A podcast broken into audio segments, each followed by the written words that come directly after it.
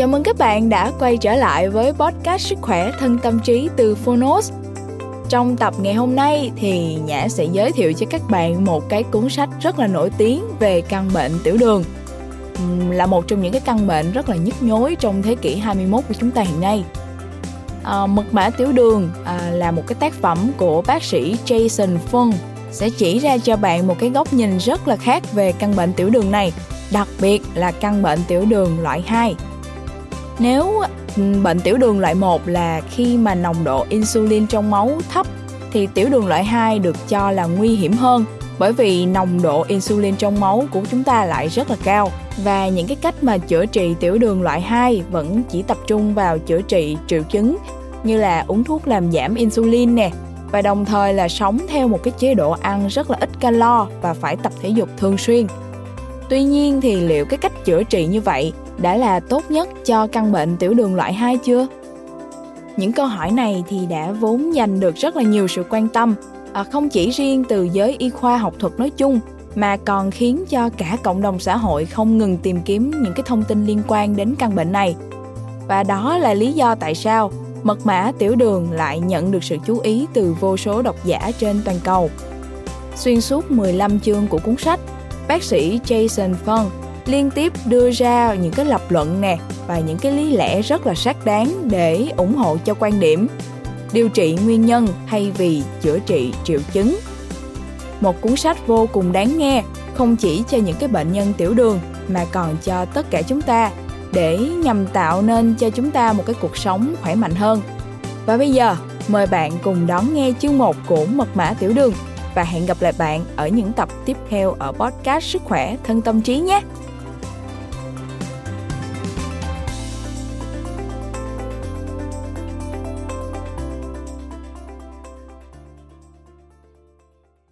Bạn đang nghe từ Phonotes.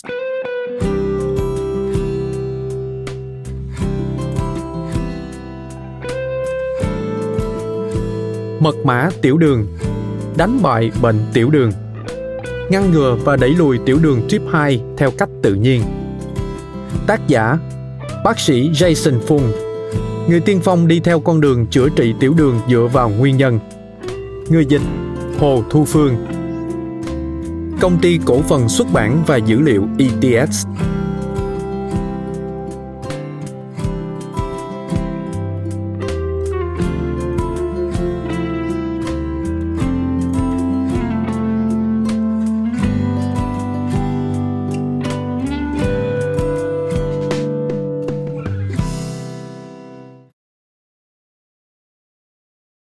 Lời giới thiệu. Bệnh tiểu đường đang ngày càng trở nên phổ biến trên toàn thế giới. Nếu vào năm 1980, số lượng người bị tiểu đường toàn cầu là 108 triệu, thì đến năm 2019, có khoảng 463 triệu người mắc bệnh. Dự đoán con số này sẽ tăng lên 700 triệu người vào năm 2045. Bệnh tiểu đường nếu không được kiểm soát tốt, có thể sẽ dẫn đến các biến chứng về tim mạch, mắt, thần kinh và thận. Các quan điểm hiện nay đều coi tiểu đường tuyếp 2 là một bệnh mạng tính và tiến triển. Bản án chung thân không có khả năng phục hồi. Bên cạnh đó, các phương pháp điều trị thông thường dựa vào insulin hoặc thuốc hạ đường huyết có thể làm trầm trọng thêm vấn đề, dẫn đến tăng cân đáng kể, thậm chí là bệnh tim. Bác sĩ Phung cho rằng bệnh tiểu đường tuyếp 2 có thể phục hồi thông qua chế độ dinh dưỡng hợp lý và giải pháp nhịn ăn gián đoạn nếu chưa từng tìm hiểu hoặc đọc qua cuốn sách nào về bệnh tiểu đường, thì The Diabetes Code là tác phẩm bạn nên chọn. Jason Fung đã đúc kết những kiến thức và kinh nghiệm điều trị tiểu đường trong nhiều năm một cách đơn giản, rõ ràng và dễ hiểu, ngay cả với những người không có nhiều kiến thức về y học. Nó có thể đem đến cho người đọc một giải pháp mới, một hy vọng mới trong việc kiểm soát và phòng ngừa bệnh tiểu đường tốt hơn. Với các nhân viên y tế, điều dưỡng, bác sĩ những người đã, đang và sẽ điều trị người bệnh tiểu đường cũng nên đọc cuốn sách này để có thêm góc nhìn mới trong hướng dẫn chăm sóc và điều trị cho bệnh nhân. Viện Y học ứng dụng Việt Nam trân trọng giới thiệu tới quý độc giả cuốn The Diabetes Code. Hy vọng bạn sẽ thu thập được nhiều thông tin hữu ích cho bản thân và gia đình, cũng như sẽ có một lối sống lành mạnh và chế độ dinh dưỡng hợp lý hơn. Xin trân trọng giới thiệu tới quý độc giả. Tiến sĩ bác sĩ Trương Hồng Sơn, Phó Tổng thư ký Tổng hội Y học Việt Nam, Viện trưởng Viện Y học ứng dụng Việt Nam. Tôi muốn dành tặng cuốn sách này cho người vợ xinh đẹp của tôi, Mina. Em là ngôi sao dẫn lối cho anh. Không có em, anh sẽ lạc lối mãi mãi. Em là cuộc đời của anh, tình yêu của anh, là tất cả đối với anh.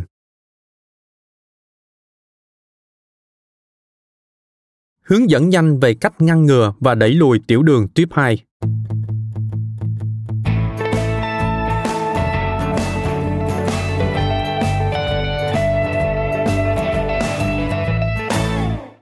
Cách đây 30 năm, các thiết bị điện gia dụng như đầu đọc băng VCR thường đi kèm một bản hướng dẫn sử dụng dày cộp. Nó thường ghi rõ rằng đọc kỹ hướng dẫn sử dụng trước khi dùng. Sau đó nói về quy trình cài đặt chi tiết và hướng dẫn khắc phục vấn đề được mô tả cẩn thận cho mọi sai sót có thể gặp phải. Hầu hết chúng ta đều bỏ qua hướng dẫn sử dụng, chẳng hạn như khi đồng hồ của đầu đọc băng cứ nháy mãi ở thời điểm 12.00. Ngày nay các thiết bị điện tử mới thường đi kèm một hướng dẫn khởi đầu nhanh, đề cập đến vài bước cơ bản để khởi động cổ máy của bạn. Mọi thứ khác vẫn được trình bày trong một cuốn hướng dẫn sử dụng chi tiết. Giờ đây thường được tìm thấy trên mạng, nhưng bạn không cần phải tra cứu nó trừ khi muốn cổ máy của mình thực hiện các chức năng phức tạp hơn. Hướng dẫn sử dụng theo cách này hữu dụng hơn nhiều. Hãy coi phần này của cuốn sách là một hướng dẫn khởi đầu nhanh cho việc đảo ngược và phòng ngừa tiểu đường tuyếp 2. Một lời giới thiệu ngắn gọn về căn bệnh. Nó là gì? Tại sao các phương pháp điều trị thông thường không mang lại kết quả? Và ngày nay bạn có thể làm gì để bắt đầu kiểm soát sức khỏe của mình một cách hiệu quả? Sự thật, hoàn toàn có thể đẩy lùi và phòng ngừa tiểu đường tuyếp 2.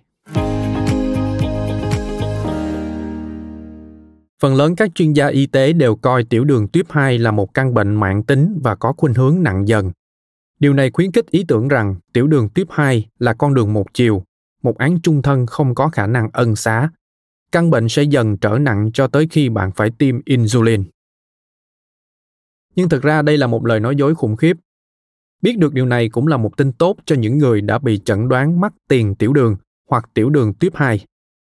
Nhận thức được sự sai lầm của quan niệm này là bước quan trọng đầu tiên trong việc chữa trị căn bệnh. Hiện nay, hầu hết mọi người đều tự nhận thức được điều này. Thật dễ để chứng minh rằng tiểu đường tuyếp 2 gần như luôn có thể bị đẩy lùi. Giả sử một người được chẩn đoán mắc tiểu đường tuyếp 2 với mức đường huyết thường xuyên cao hơn bình thường. Anh ấy đã nỗ lực để giảm được hơn 20 kg và được phép ngừng sử dụng thuốc hạ đường huyết, bởi vì mức đường huyết của anh giờ đã bình thường. Bạn sẽ nói gì với con người này? có thể sẽ là, làm tốt lắm, cậu đã tự chăm sóc bản thân rất tốt, cứ phát huy nhé điều bạn sẽ không nói chính là, cậu như một tên dối trá đáng khinh bác sĩ của tôi bảo rằng đây là một căn bệnh mạng tính và có khuynh hướng nặng dần vậy nên hẳn là cậu đang nói dối một điều có vẻ hoàn toàn hiển nhiên là tình trạng tiểu đường đã được đảo ngược, vì người bạn này đã giảm được hết số cân thừa. Và đó là điểm cốt lõi. Tiểu đường tuyếp 2 là một căn bệnh có thể chữa trị.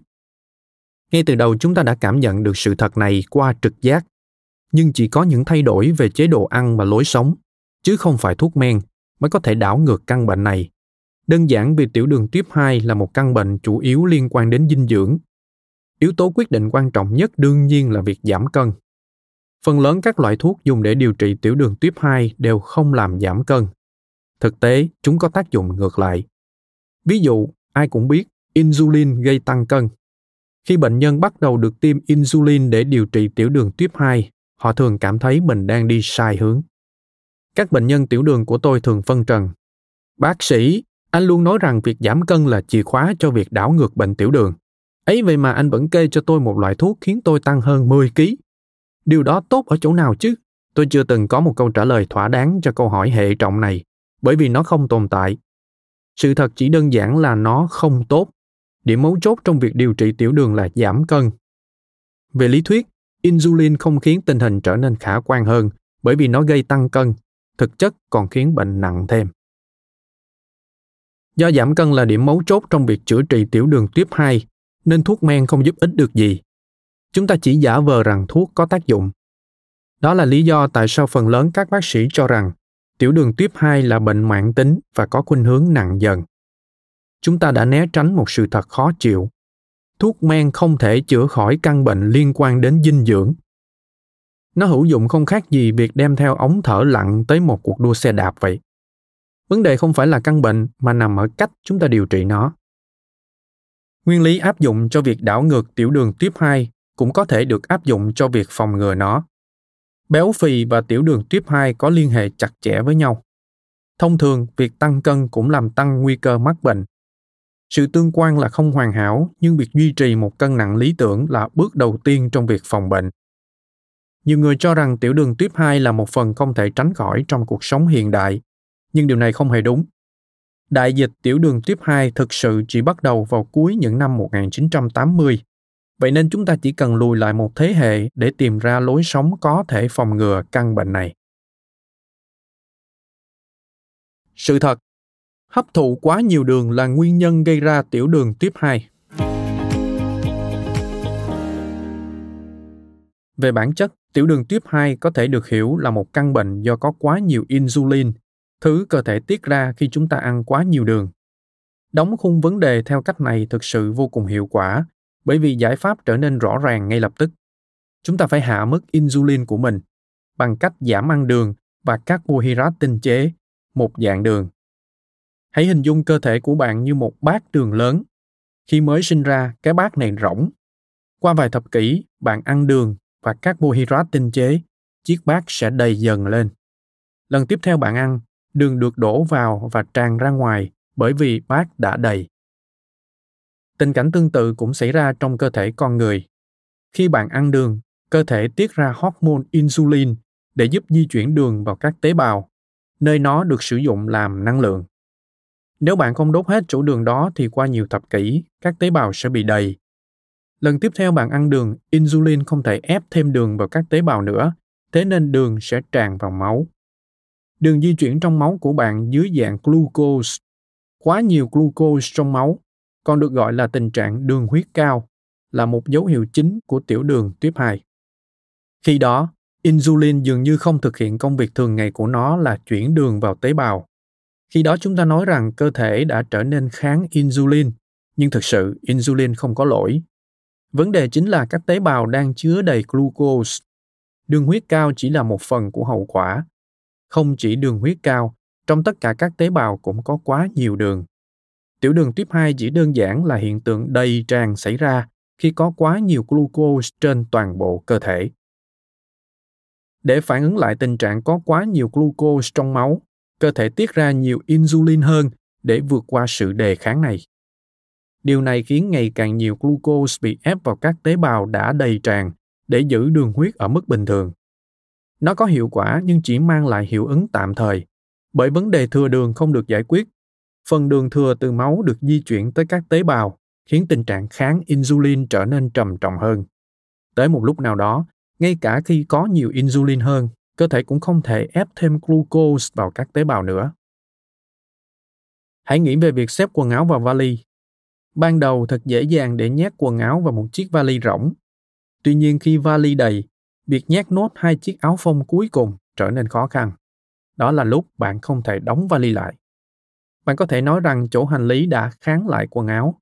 Điều này giống với hiện tượng đầy tràn ở các tế bào của chúng ta. Khi chiếc vali đó đầy, bạn có thể chỉ cần dùng nhiều lực hơn để tống mấy chiếc áo phông cuối cùng vào đó. Giải pháp này chỉ tạm thời có hiệu quả bởi vì bạn đã không giải quyết được vấn đề cơ bản là chiếc vali đã quá đầy. Khi bạn nhét thêm áo vào trong vali, vấn đề, hãy tạm gọi nó là chứng đề kháng hành lý, chỉ thêm trầm trọng. Giải pháp tối ưu hơn là loại bỏ bớt quần áo trong vali. Chuyện gì xảy ra trong cơ thể nếu chúng ta không loại bỏ phần glucose thừa? Đầu tiên, cơ thể sẽ liên tục sản sinh thêm insulin để tìm cách đẩy glucose vào các tế bào. Tuy nhiên, điều này chỉ khiến sự kháng insulin trở nên mạnh hơn rồi sau đó vấn đề trở thành một vòng luẩn quẩn. Khi mức insulin không thể bắt kịp sự đề kháng, mức đường huyết sẽ tăng vọt. Đó là lúc bác sĩ sẽ chẩn đoán bạn mắc tiểu đường tuyếp 2. Bác sĩ có thể kê đơn tiêm insulin hay một loại metformin để hạ đường huyết, nhưng những loại thuốc này không loại bỏ lượng glucose dư thừa khỏi cơ thể. Thay vào đó, chúng chỉ tiếp tục tách glucose ra khỏi máu rồi nhét chúng trở lại cơ thể. Sau đó nó được chuyển đến các cơ quan khác, chẳng hạn như thận, các dây thần kinh, mắt và tim, nơi mà cuối cùng nó cũng có thể gây ra các vấn đề khác. Dĩ nhiên, vấn đề cơ bản vẫn không thay đổi. Bạn có nhớ chiếc bát tràn đầy đường không? Nó vẫn vậy. Insulin chỉ chuyển glucose ra khỏi máu, nơi bạn có thể nhìn thấy, và vào cơ thể, nơi bạn không thể thấy. Tức là ở ngay lần tiếp theo nạp thức ăn, đường sẽ tràn vào máu một lần nữa và bạn tiêm insulin để tống nó vào cơ thể. Dù cho bạn coi nó là một chiếc vali đã quá chật hay một chiếc bát đầy tràn, nó vẫn cùng là một hiện tượng. Bạn càng ép cơ thể nhận nhiều glucose thì cơ thể bạn lại càng cần nhiều insulin để vượt qua sự đề kháng với hormone này. Nhưng insulin chỉ làm tăng thêm sự đề kháng khi các tế bào ngày càng căng phòng. Lúc bạn vượt qua giới hạn sản sinh tự nhiên của cơ thể, các loại thuốc có thể thay bạn làm điều đó. Ban đầu bạn chỉ cần một viên thuốc, nhưng sau đó sẽ là hai, rồi đến ba viên. Liều lượng cứ thế tăng dần. Vấn đề chính là nếu bạn uống ngày càng nhiều thuốc để giữ nguyên mức đường huyết, bệnh tiểu đường của bạn sẽ trầm trọng hơn. Phương pháp điều trị tiểu đường thông thường điều gì khiến vấn đề trở nên tồi tệ hơn mức đường huyết được cải thiện với insulin nhưng bệnh tiểu đường lại tồi tệ hơn các loại thuốc chỉ giấu glucose trong máu bằng cách nhét chúng vào các tế bào vốn đã chật ních. Tình trạng tiểu đường có vẻ tốt hơn nhưng thực ra lại trở nên nguy hiểm hơn. Các bác sĩ có thể tự chúc mừng bản thân với ảo tưởng rằng mình đã hoàn thành tốt công việc dù cho tình trạng của bệnh nhân nặng hơn. Không hề có loại thuốc nào phòng ngừa những cơn đau tim, suy tim sung huyết, đột quỵ, suy thận, cục chi và mù lòa xảy ra khi bệnh tiểu đường trở nên trầm trọng hơn. Các bác sĩ sẽ nói rằng, ồ, đây là một chứng bệnh mãn tính có khuynh hướng nặng dần mà. Hãy xét đến một trường hợp tương tự. Giấu rác dưới gầm giường thay vì vứt chúng đi sẽ cho phép bạn giả vờ rằng ngôi nhà của mình sạch sẽ. Khi không còn chỗ dưới gầm giường, bạn có thể vứt rác vào trong tủ quần áo. Thực ra bạn có thể giấu nó ở bất cứ đâu bạn không thể thấy, trong tầng hầm, trên gác xếp hay thậm chí là trong phòng tắm. Nhưng nếu bạn cứ tiếp tục làm vậy, cuối cùng chúng sẽ bắt đầu bốc mùi thối rữa thực sự kinh khủng. Thay vì giấu giếm, bạn cần phải vứt chúng đi. Nếu giải pháp cho chiếc vali chật cứng và ngôi nhà chật cứng của bạn đã rõ ràng, thì giải pháp cho việc có quá nhiều glucose, nguyên nhân dẫn đến sản sinh insulin quá mức, đáng lẽ cũng phải rõ ràng như vậy. Loại bỏ chúng nhưng phương pháp điều trị thông thường cho tiểu đường tuyếp 2 lại tuân theo logic sai lầm là giấu glucose thay vì loại bỏ chúng. Nếu con người hiểu rằng việc có quá nhiều glucose trong máu là độc hại, thì tại sao lại không hiểu được việc có quá nhiều glucose trong cơ thể cũng là độc hại? Sự thật, tiểu đường tuyếp 2 tác động đến mọi cơ quan trong cơ thể. Chuyện gì xảy ra khi cơ thể tích tụ glucose thừa trong 10 hay 20 năm? Mọi tế bào trong cơ thể bắt đầu mục rửa, và đây chính là lý do tại sao tiểu đường tuyếp 2 không như các bệnh khác tác động đến mọi cơ quan trong cơ thể. Đôi mắt của bạn mục rửa dẫn đến mù lòa. Thận mục rửa khiến bạn cần chạy thận. Tương tự như trái tim mục rửa đi kèm với đau tim và suy tim, hay não mục rửa đi cùng bệnh Alzheimer vậy nó không tha cho bất cứ bộ phận cơ thể nào. Các loại thuốc thông thường không ngăn được quá trình suy thoái nội tạng, bởi vì chúng không giúp đào thải lượng đường độc hại. Có không dưới 7 nghiên cứu đa quốc gia, đa trung tâm, đối chứng ngẫu nhiên bằng giả dược đã chứng minh rằng các loại thuốc hạ đường huyết thông thường không làm giảm nguy cơ mắc bệnh tim, nguyên nhân tử vong hàng đầu của bệnh nhân tiểu đường. Chúng ta đã cho rằng các loại thuốc hạ đường huyết này khiến con người khỏe lên, nhưng đó chỉ là một sự dối trá sự thật duy nhất đã bị bỏ qua bạn không thể dùng thuốc để chữa một căn bệnh liên quan đến dinh dưỡng sự thật tiểu đường tuyếp 2 có thể đảo ngược và phòng ngừa mà không cần thuốc. Khi chúng ta hiểu được rằng tiểu đường tuyếp 2 chỉ là tình trạng trong cơ thể có quá nhiều đường, giải pháp trở nên rõ ràng hơn bao giờ hết. Hãy loại bỏ đường, đừng giấu nó đi. Thật sự chỉ có hai cách để làm được điều này. Một ăn ít đường. Hai đốt hết lượng đường còn sót lại. Chỉ vậy thôi. Đó là tất cả những gì chúng ta cần làm. Điều tuyệt nhất trong chuyện này là gì? Toàn bộ việc này đều tự nhiên và hoàn toàn miễn phí, không cần thuốc, không phẫu thuật, không chi phí. Bước 1. Ăn ít đường.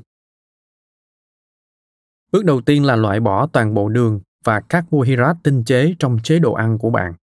Đường thêm vào không có giá trị dinh dưỡng và bạn có thể an toàn từ chối hấp thụ thứ này. Carbohydrate phức bản chất chỉ là các chuỗi đường dài và các carbohydrate tinh chế kỹ càng, chẳng hạn như bột mì, đều mau chóng được tiêu hóa thành glucose. Giải pháp tối ưu là giới hạn hay loại trừ bánh mì và mì Ý được làm từ bột mì trắng, cũng như gạo trắng và khoai tây. Bạn nên duy trì lượng chất đạm nạp vào ở mức điều độ chứ không nên quá cao. Đạm trong thực phẩm, chẳng hạn như thịt, được phân giải thành axit amin khi được tiêu hóa. Một lượng vừa đủ là cần thiết để có sức khỏe tốt, nhưng axit amin dư thừa không thể được tích trữ trong cơ thể. Vậy nên gan sẽ chuyển hóa chúng thành glucose.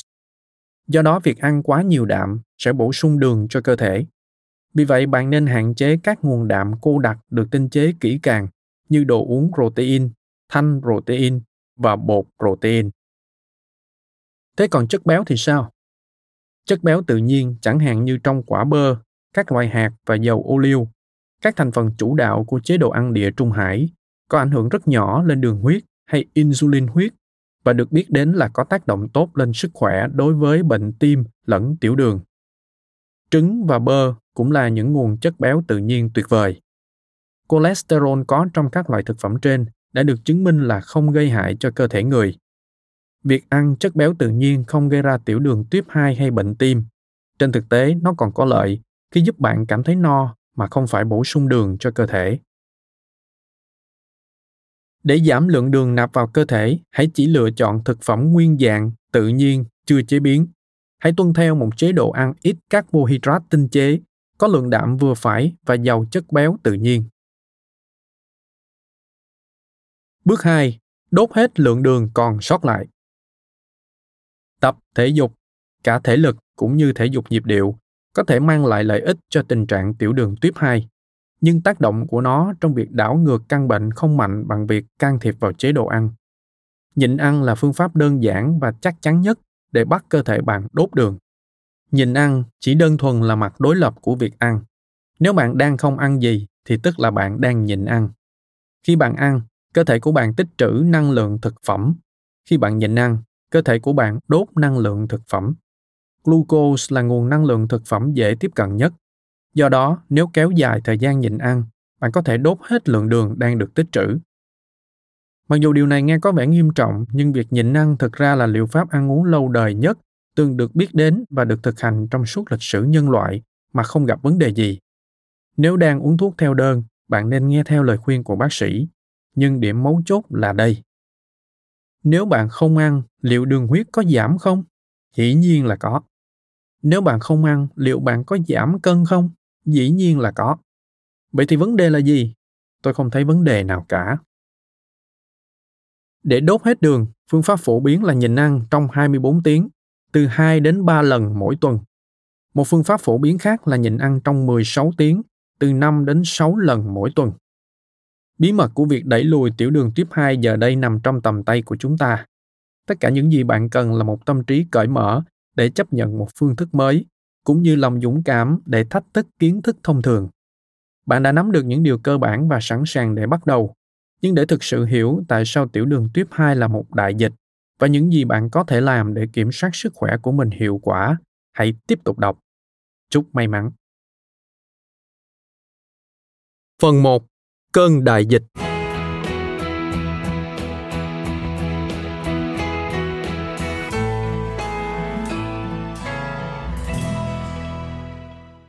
Chương 1 Tiểu đường tuyếp 2 trở thành đại dịch như thế nào?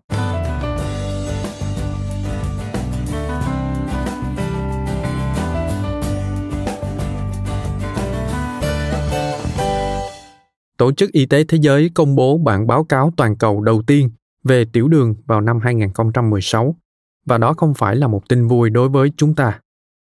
Tiểu đường là một thảm họa không ngừng gia tăng. Kể từ năm 1980, chỉ trong một thế hệ duy nhất, số người bị mắc tiểu đường trên toàn thế giới đã tăng gấp 4 lần. Bằng cách nào căn bệnh cổ xưa này lại trở thành đại dịch của thế kỷ 21? Lược sử bệnh tiểu đường Tiểu đường đã được ghi nhận từ cách đây hàng nghìn năm. Cuốn sách giáo khoa y học Ai Cập cổ đại Ebers Papyrus được viết vào năm 1550 trước công nguyên đã lần đầu tiên mô tả về chứng bệnh này với đặc điểm đi tiểu quá nhiều. Trong cùng khoảng thời gian đó, các ghi chép cổ đại của người Hindu đã nói về bệnh Madhumeha, có nghĩa là nước tiểu mật ong. Các bệnh nhân thường là trẻ em bị sụt cân không ngừng một cách bí ẩn. Những nỗ lực ngăn chặn sự tàn phá của bệnh đã không thành công. Và mặc dù liên tục được cho ăn, hầu hết những ca mắc bệnh đều tử vong. Kỳ lạ thay, kiến bị thu hút bởi nước tiểu của bệnh nhân, thứ không hiểu sao lại có vị ngọt. Trong thế kỷ thứ nhất sau công nguyên, Arrhenius, y sĩ người Hy Lạp xứ Cappadocia, đã viết lời mô tả kinh điển về tiểu đường tiếp 1. Sự tan chảy của da thịt và tứ chi vào trong nước tiểu. Lời mô tả đã nắm bắt được đặc tính cốt lõi của căn bệnh này khi chưa được điều trị. Sản sinh nước tiểu quá mức kèm theo sự hủy hoại gần như hoàn toàn ở tất cả các mô. Bệnh nhân không thể tăng cân dù có ăn bất cứ thứ gì. Auratus nhận xét thêm, cuộc đời của các bệnh nhân tiểu đường ngắn ngủi, kinh khủng và đau đớn vì không có phương pháp điều trị nào có hiệu quả. Trở thành bệnh nhân đồng nghĩa với việc đi theo một lộ trình chết chóc được định sẵn. Việc nếm nước tiểu của bệnh nhân để thử độ ngọt là phương pháp chẩn đoán tiểu đường kinh điển mặc dù khá mất vệ sinh.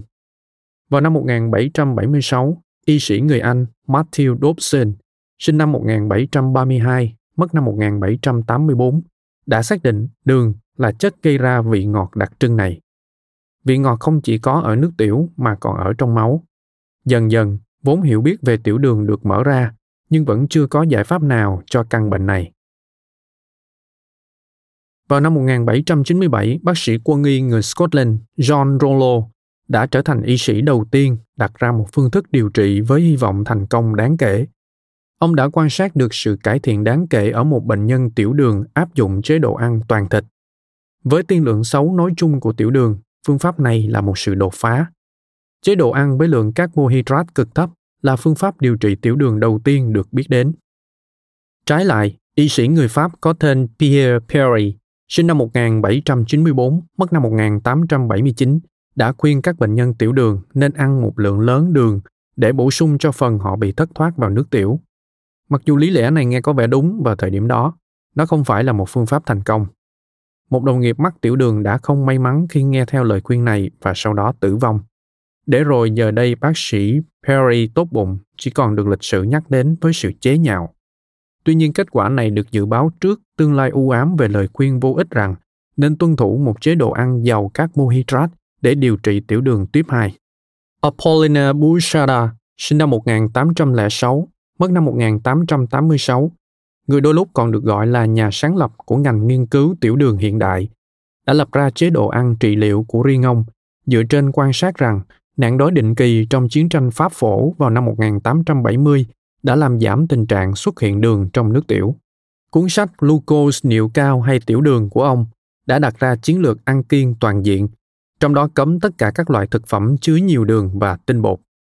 Năm 1889, hai bác sĩ Joseph von Mering và Oskar Minkowski ở Đại học Strasbourg đã thử loại bỏ tuyến tụy, cơ quan có hình dấu phẩy nằm giữa bụng và ruột trên một chú chó. Chú chó bắt đầu đi tiểu thường xuyên và bác sĩ von Mering đã thể hiện sự sắc bén khi nhận ra rằng đó là dấu hiệu của bệnh tiểu đường tiềm ẩn. Xét nghiệm đã cho thấy nồng độ đường cao trong nước tiểu của chú chó. Vào năm 1910, ngài Edward Sharpie Schaffer, đôi lúc được coi là người sáng lập ngành nội tiết học, đã đề xuất rằng sự suy giảm hormone insulin đã gây ra tiểu đường.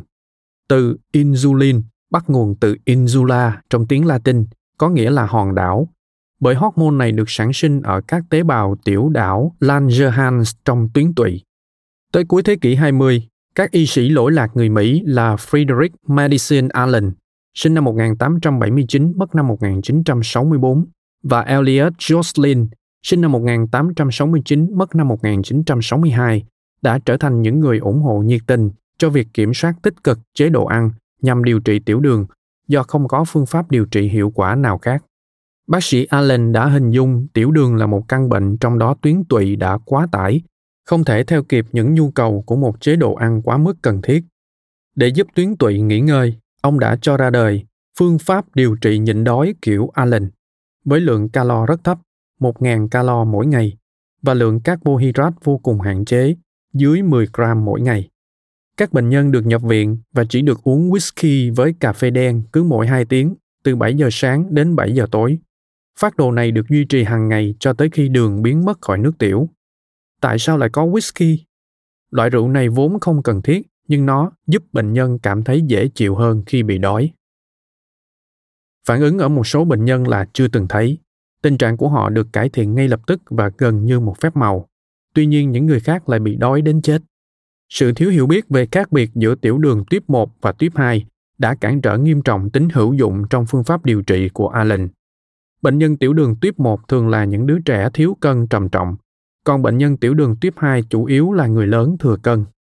Chế độ ăn vô cùng ít calo này có thể gây tử vong ở bệnh nhân tiểu đường tuyếp 1 thiếu dinh dưỡng. Chúng ta sẽ nói thêm về sự khác biệt giữa hai loại tiểu đường ở bên dưới và trong chương 2.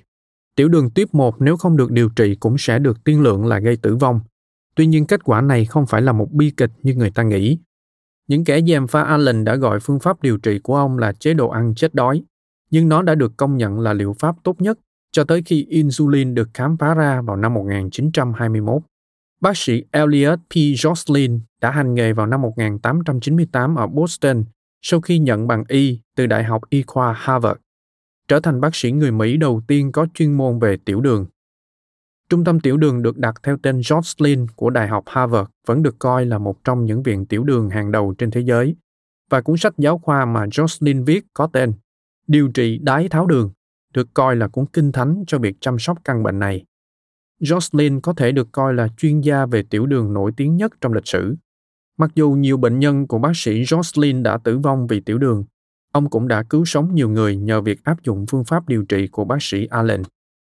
Vào năm 1916, ông biết rằng những giai đoạn thiếu dinh dưỡng tạm thời được cho là hữu ích trong việc điều trị tiểu đường có thể sẽ được thừa nhận bởi tất cả mọi người đã từng trải nghiệm nhịn ăn.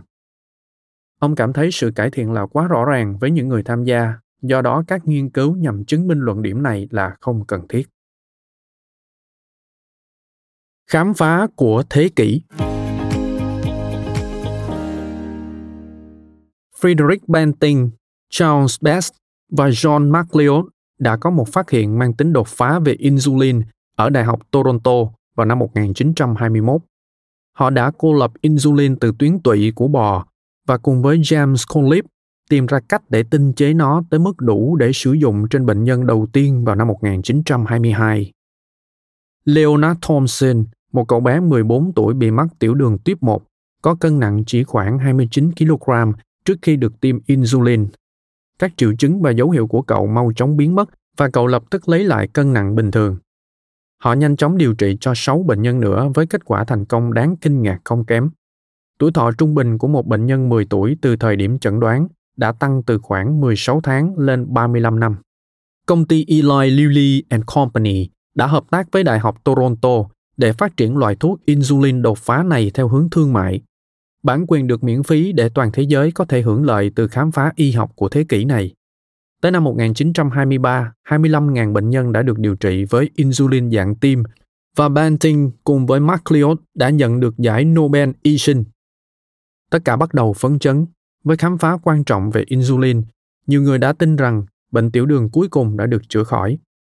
Nhà hóa sinh học người Anh Friedrich Sanger đã xác định được cấu trúc phân tử của insulin ở người, giúp ông đoạt giải Nobel hóa học năm 1958, mở đường cho việc tổng hợp và sản xuất thương mại loại hormone này.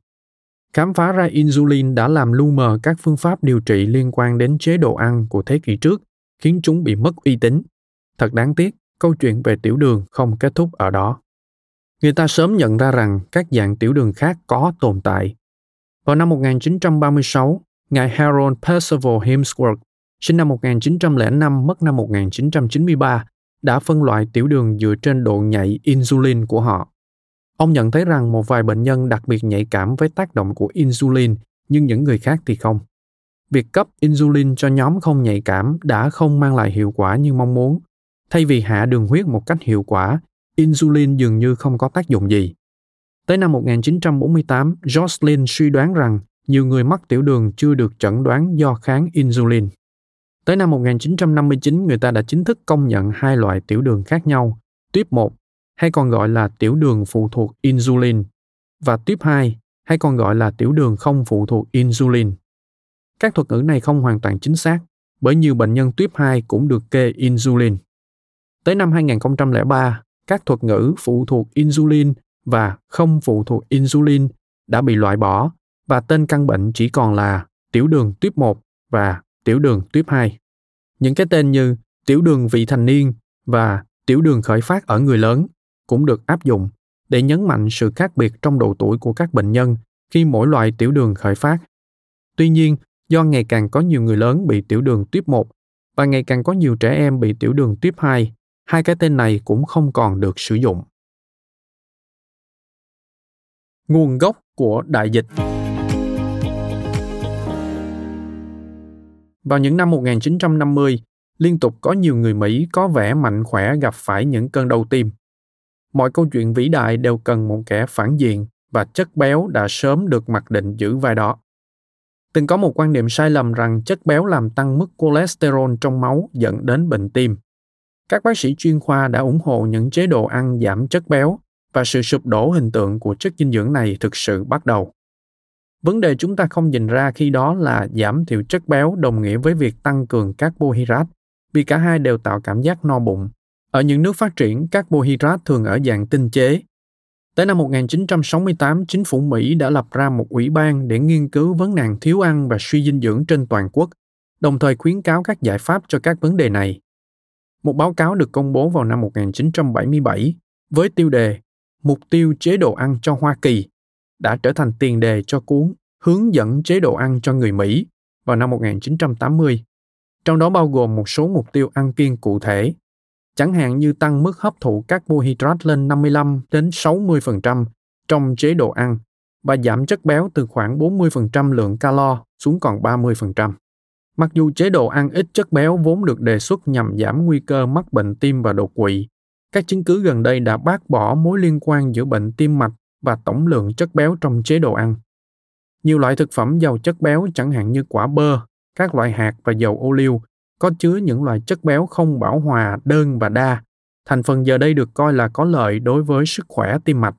Phiên bản hướng dẫn chế độ ăn cho người Mỹ mới nhất được phát hành năm 2016 đã loại bỏ giới hạn tổng lượng chất béo trong một chế độ ăn lành mạnh.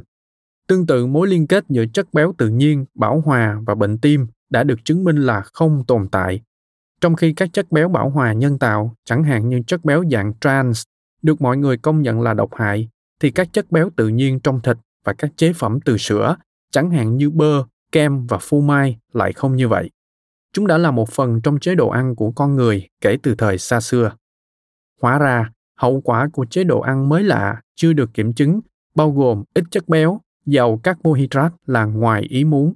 Tỷ lệ béo phì nhanh chóng tăng lên và chưa từng giảm bản hướng dẫn chế độ ăn năm 1980 đã tạo ra tháp thực phẩm vốn khét tiếng là sai sự thật. Mặc dù không có bằng chứng khoa học nào, nhưng các carbohydrate trước đây từng gây béo đã được tái sinh thành ngũ cốc nguyên cám lành mạnh. Các loại thực phẩm hình thành nên phần đáy tháp, những thứ mà chúng ta được bảo rằng nên ăn hàng ngày, bao gồm bánh mì, mì Ý và khoai tây. Chúng từng bị con người hạn chế để duy trì thể trạng gầy cũng chính là các loại thực phẩm khiến đường huyết và insulin tăng nhiều nhất. Mời các bạn xem biểu đồ 1.1, xu hướng béo phì ở Mỹ sau khi tháp thực phẩm được công bố, được đính kèm trên ứng dụng. Biểu đồ 1.1 cho thấy tỷ lệ béo phì lập tức gia tăng. 10 năm sau, như được thể hiện trong biểu đồ 1.2, sự gia tăng không thể tránh khỏi của tiểu đường cũng bắt đầu. Tỷ lệ mắc bệnh đã điều chỉnh theo lứa tuổi vẫn tăng chóng mặt. Vào năm 1980, khoảng 108 triệu người trên toàn cầu bị mắc tiểu đường. Tới năm 2014, con số đó đã tăng lên đến 422 triệu. Đáng lo hơn cả là dường như nó không có dấu hiệu kết thúc trong tương lai gần. Bệnh dịch của thế kỷ 21. Tiểu đường đã gia tăng đáng kể ở cả hai giới tính, mọi nhóm tuổi, chủng tộc, sắc tộc và trình độ giáo dục. Tiểu đường tuyếp 2 đang tấn công ngày càng nhiều người trẻ tuổi. Các phòng khám nhi khoa từng là nơi chỉ xuất hiện tiểu đường tuyếp 1, nhưng giờ đây lại tràn ngập những thanh thiếu niên béo phì mắc tiểu đường tuyếp 2. Đây không đơn thuần chỉ là đại dịch ở Bắc Mỹ, mà còn là một hiện tượng toàn cầu. Mặc dù có tới gần 80% bệnh nhân tiểu đường trên toàn cầu sống ở các quốc gia đang phát triển. Tỷ lệ béo phì tăng nhanh nhất ở các nước có mức thu nhập thấp và trung bình trên thế giới. Ở Nhật Bản, 80% các ca mắc tiểu đường mới đều thuộc tuyếp 2. Mời các bạn xem biểu đồ 1.2 làn sóng tiểu đường dân trào ở Mỹ được đính kèm trên ứng dụng. Đặc biệt, Trung Quốc là một thảm họa tiểu đường. Vào năm 2013, khoảng 11,6% người Trung Quốc trưởng thành mắc tiểu đường tiếp 2, vượt qua mức 11,3% của nhà vô địch Mỹ trong suốt một thời gian dài. Kể từ năm 2007, 22 triệu người Trung Quốc, gần bằng tổng dân số Úc, đã được chẩn đoán mới mắc tiểu đường. Con số này còn gây sốc hơn khi bạn biết rằng chỉ có 1% dân số Trung Quốc bị tiểu đường tuyếp 2 vào năm 1980. Chỉ trong một thế hệ duy nhất, tỷ lệ mắc tiểu đường đã tăng lên tới 1.160%. Hiệp hội Tiểu đường Quốc tế ước tính rằng tới năm 2040, trên toàn thế giới, cứ 10 người trưởng thành sẽ có một ca mắc tiểu đường. Vấn đề này không hề bình thường. Ở Mỹ, 14,3% người trưởng thành mắc tiểu đường tuyếp 2 và 38% dân số có dấu hiệu tiền tiểu đường, nâng tổng số lên 52,3%. Điều này có nghĩa là lần đầu tiên trong lịch sử, số người mắc bệnh vượt quá số người không mắc. Tiền tiểu đường và tiểu đường đã trở thành một tình trạng bình thường mới. Tệ hơn, số ca mắc tiểu đường tuyếp 2 chỉ gia tăng trong 40 năm qua, tức đây không phải là một bệnh di truyền hay một phần của quá trình lão hóa thông thường, mà là một vấn đề về lối sống. Vào năm 2012, người ta ước tính rằng tiểu đường gây tổn thất 245 tỷ đô la ở Mỹ do các chi phí sức khỏe và mất năng suất lao động.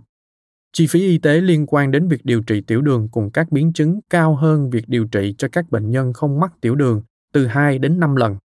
Tổ chức Y tế Thế giới đã ước tính rằng 15% ngân sách y tế hàng năm trên toàn cầu được dành cho các căn bệnh liên quan đến tiểu đường. Những con số này có thể khiến nhiều quốc gia phá sản. Sự kết hợp của chi phí kinh tế và xã hội đắt đỏ, sự gia tăng tỷ lệ mắc bệnh và tuổi khởi phát bệnh ngày càng trẻ khiến béo phì và tiểu đường tuyếp 2 là những đại dịch tiêu biểu của thế kỷ này. Trở trời thay, mặc cho sự bùng nổ của kiến thức y tế cùng sự phát triển của công nghệ, bệnh tiểu đường ngày nay còn gây ra một vấn đề lớn hơn so với năm 1816. Ở thập niên 1800, tiểu đường tuyếp 1 nổi trội hơn hẳn. Mặc dù căn bệnh này hầu như luôn gây tử vong, nhưng nó khá hiếm gặp. Tua nhanh tới năm 2016, tiểu đường tuyếp 1 chỉ chiếm chưa tới 10% tổng các ca bệnh. Tiểu đường tuyếp 2 giờ đây vượt trội hơn hẳn và tỷ lệ mắc bệnh vẫn gia tăng dù cho bản chất của nó đã là một bệnh lưu hành. Gần như tất cả các bệnh nhân tiểu đường tuyếp 2 đều thừa cân hoặc béo phì và sẽ gặp các biến chứng liên quan đến bệnh tiểu đường. Mặc dù insulin và nhiều loại thuốc hiện đại khác có thể điều trị đường huyết hiệu quả, nhưng việc hạ đường huyết đơn thuần lại không có tác dụng phòng tránh các biến chứng của tiểu đường, bao gồm bệnh tim, đột quỵ và ung thư, những nguyên nhân gây tử vong hàng đầu. Việc một trong những căn bệnh cổ xưa nhất trên thế giới gây ra đại dịch toàn cầu thực sự là một tin chấn động. Trong khi các căn bệnh khác, từ đậu mùa cho tới cúm, lao và AIDS đều đã được kiểm soát qua thời gian, những căn bệnh liên quan đến tiểu đường lại gia tăng ở mức đáng báo động. Nhưng câu hỏi vẫn là, tại sao? Tại sao chúng ta lại bất lực trong việc ngăn chặn sự lan tràn của tiểu đường tuyếp 2 ở trẻ em cũng như sự tàn phá của nó lên cơ thể con người. Hơn nữa, chúng ta còn bất lực trong việc ngăn chặn đau tim, đột quỵ, mù loà, bệnh thận và cục chi đi kèm với tiểu đường. Căn bệnh này đã được phát hiện ra từ cách đây hơn 3.000 năm. Tại sao nó lại không có thuốc chữa? Câu trả lời là về cơ bản chúng ta đã hiểu lầm căn bệnh được gọi là tiểu đường tuyếp 2. Để thiết kế nên phương pháp điều trị hợp lý có cơ hội thành công, chúng ta phải bắt đầu lại một lần nữa chúng ta phải hiểu được nguồn gốc gây bệnh hay còn gọi là nguyên nhân bệnh theo thuật ngữ y học. Nguyên nhân bệnh của tiểu đường tuyếp 2 là gì? Một khi hiểu được điều đó, chúng ta có thể bắt đầu. Nhã rất vui khi bạn đã nghe trọn vẹn podcast Sức khỏe thân tâm trí. Nếu bạn yêu thích cuốn sách này, hãy tải ngay ứng dụng Phonos để nghe các chương còn lại nha. Hẹn gặp lại các bạn trong các podcast tiếp theo.